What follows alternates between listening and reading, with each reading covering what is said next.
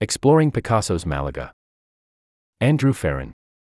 Among the best places to discover the celebrated 20th century Spanish artist is the sun splashed, seaside city where he was born. In honor of this year's 50th anniversary of the death of Pablo Picasso, museums and other cultural institutions are pulling out all the stops, with about 50 exhibitions and events in the United States and Europe. Some offer novel perspectives on the celebrated artist's seven decade career. At the Cincinnati Art Museum, Picasso Landscapes, Out of Bounds focuses exclusively on the artist's landscapes, while at the Musée Picasso, Paris, the British menswear designer Paul Smith has added bold stripes and saturated hues to the walls where some of Picasso's best known masterpieces are displayed but one of the best places to discover pre celebrity Picasso is his hometown, Malaga, the Andalusian port city on the southern Mediterranean coast of Spain. This is where the artist was born and, long before he became a household name, where his extraordinary artistic talent became evident to his father, Jose Ruiz Blasco, a painter and an art teacher, and the rest of his family, as well as their circle of artist friends though the family relocated to A Coruña in northern Spain when Pablo was nine years old, and he would go on to study and live in Madrid and Barcelona before settling in Paris in 1904, Picasso always considered himself a Malagueño. Many of the themes first depicted in his youth would continue to appear in his art until the end of his life. He adored Spain and always honored his Andalusian roots, said his grandson, Bernard Picasso, in a telephone interview. You can see it in the colors he used, the bullfighting imagery, the Mediterranean. Picasso last visited Spain in the mid 1930s, shortly before the Spanish Civil War, which ended in 1939 with General Francisco Franco establishing a military dictatorship that endured nearly 40 years, outlasting Picasso's own life by more than a year. The artist, who abhorred the repressive regime, never returned to his homeland again. Were he to turn up in Malaga today, Picasso might be shocked to find a museum bearing his name. The Museo Picasso Malaga opened in 2003 and now draws nearly 700,000 visitors a year. Then again, given his reputation for having an outsized ego, maybe he wouldn't be surprised at all by the museum, though he'd likely be charmed to find his childhood home, the square where he used to play, the church where he was baptized, as well as the art academy where his father taught, not to mention the city's famous bullring, cathedral, and other landmarks, pretty much just as he left them. I chose to begin my 2023 Picasso immersion tour in Malaga, though not at the Picasso Museum or even at the artist's childhood home, itself a charming museum. Instead, I started by climbing the hundreds of stairs that rise from Malaga's 1st century BC Roman theatre to the Alcazaba, the Moorish hilltop fortress begun in the 11th century that overlooks the city and port from Mount Gibralfaro. Besides the sweeping views it offers of the entire city, the fortress is emblematic of the layering of Mediterranean history, symbols, and mythology that Picasso would employ repeatedly in his art. The Moors essentially used the Roman theatre as a stone quarry to build the Alcazaba, which appears as a fortress on the outside, but inside shelters a sprawling series of rooms, patios, arcades, lush plantings, and countless gurgling fountains. It goes a long way to revealing the idyllic aspects of the Mediterranean lifestyle and reinforces the city's identity as a truly ancient hub of Mediterranean civilization, which began with the Phoenicians, who first established the settlement they named Malaka in the 7th century BC.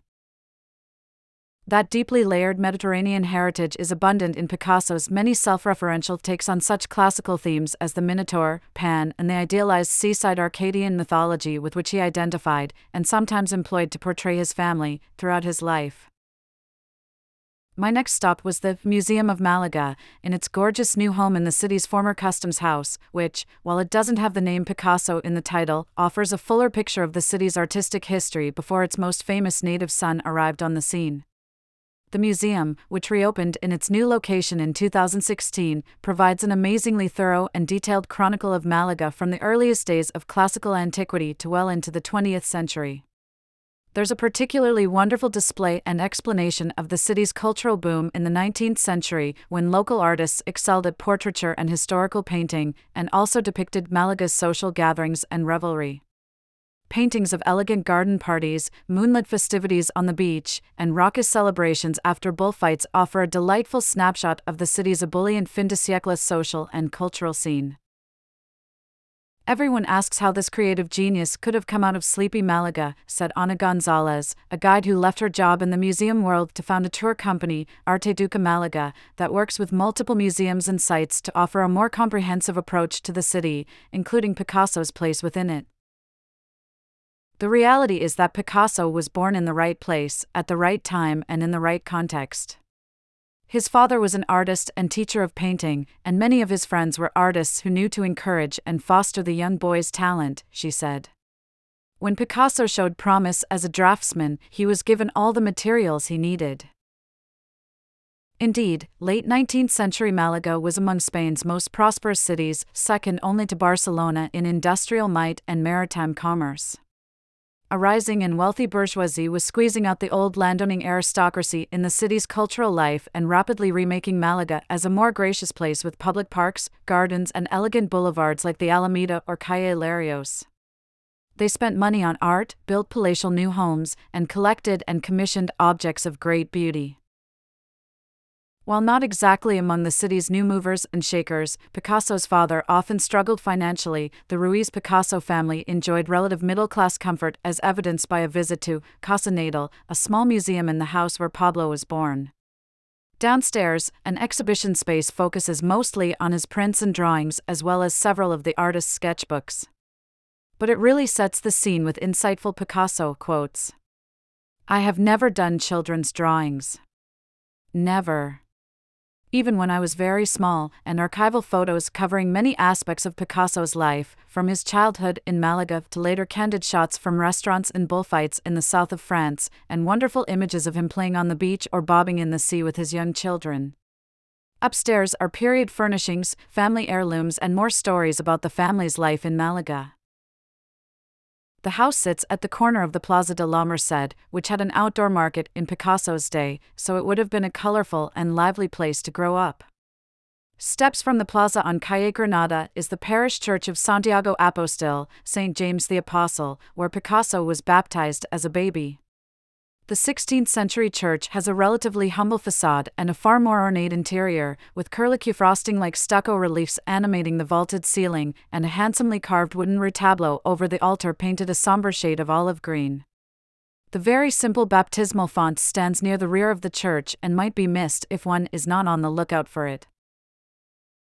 A hundred yards or so from the church is the entrance of the Museo Picasso Malaga, which features a chronological and thematic overview of the artist's career, as well as various special exhibitions each year, some dedicated to the charming ceramics Picasso started creating in Vallauris, France, just after World War II. Another gallery typically displays photographs of the artist and his life made by many of the great 20th century photographers whom he befriended and who had privileged access to him and his family. Opening May 8, the special exhibition Picasso Sculptor, Matter and Body is surprisingly the first major exhibition in Spain to focus on the artist's sculptures. The building housing the museum was a 16th century nobleman's handsome stone palace, now deftly expanded by the New York architect Richard Gluckman to seamlessly blend with the city's whitewashed buildings. With two floors of galleries around a pretty marble courtyard of the Renaissance Palace, the museum tells the story of Picasso's career with about 250 works, many donated to the museum by Christine Picasso, the wife of Picasso's oldest son, Paulo, and her son, Bernard. What astonishes many visitors is not merely the chronological sweep of the artist's career, more than 70 years, but the range and diversity of painting styles, many of which he invented, and the seemingly boundless materials he transformed into art. There are painted roof tiles, charming sculptures made from bits of scrap metal artfully folded into evocative figures, and ceramic platters transformed into bull rings, with the audience seated around the plate's elevated border and the bullfight occupying the center. A highlight of the current selection of works is a 1958 tapestry version of Picasso's groundbreaking 1907 painting Les Demoiselles de d'Avignon, woven by Jacqueline Durbach. Only one such tapestry was ever made, and Picasso kept it until the end of his life, hanging it over the fireplace at his Villa La Californie in the south of France. As much of a splash as the museum has made in its first 20 years, there was in fact an earlier attempt to display works by the city's most celebrated artist. In the mid 1950s, Juan Temboury, then Malaga's Fine Arts Commissioner, wrote to Picasso's secretary asking for a few exemplary works to include in the city's museum. Picasso was said to be delighted and was ready to send two trucks full of artwork. But suddenly there was no further communication from Malaga. Picasso's son and daughter in law, Paulo and Christine, rode a motorbike from southern France to Malaga to investigate, only to discover that a local official of the Franco regime forbade the display of Picasso's work in Malaga. From that point on, Pablo Picasso had a strong desire to have a museum in his native city to feature a display of his work, said Bernard Picasso. My mother and father tried to help my grandfather make it happen in the 1950s, but it ultimately took another 50 years to become a reality. Christine Picasso renewed those efforts in the 1990s by offering to donate a portion of her own collection of Picasso's work to establish a new museum in the city. Her son Bernard aided in the project with a considerable donation of his own and many ongoing long term loans. Since the Museo Picasso Malaga opened in 2003, it has helped convert the city into a top cultural destination, not just in Spain, but in southern Europe.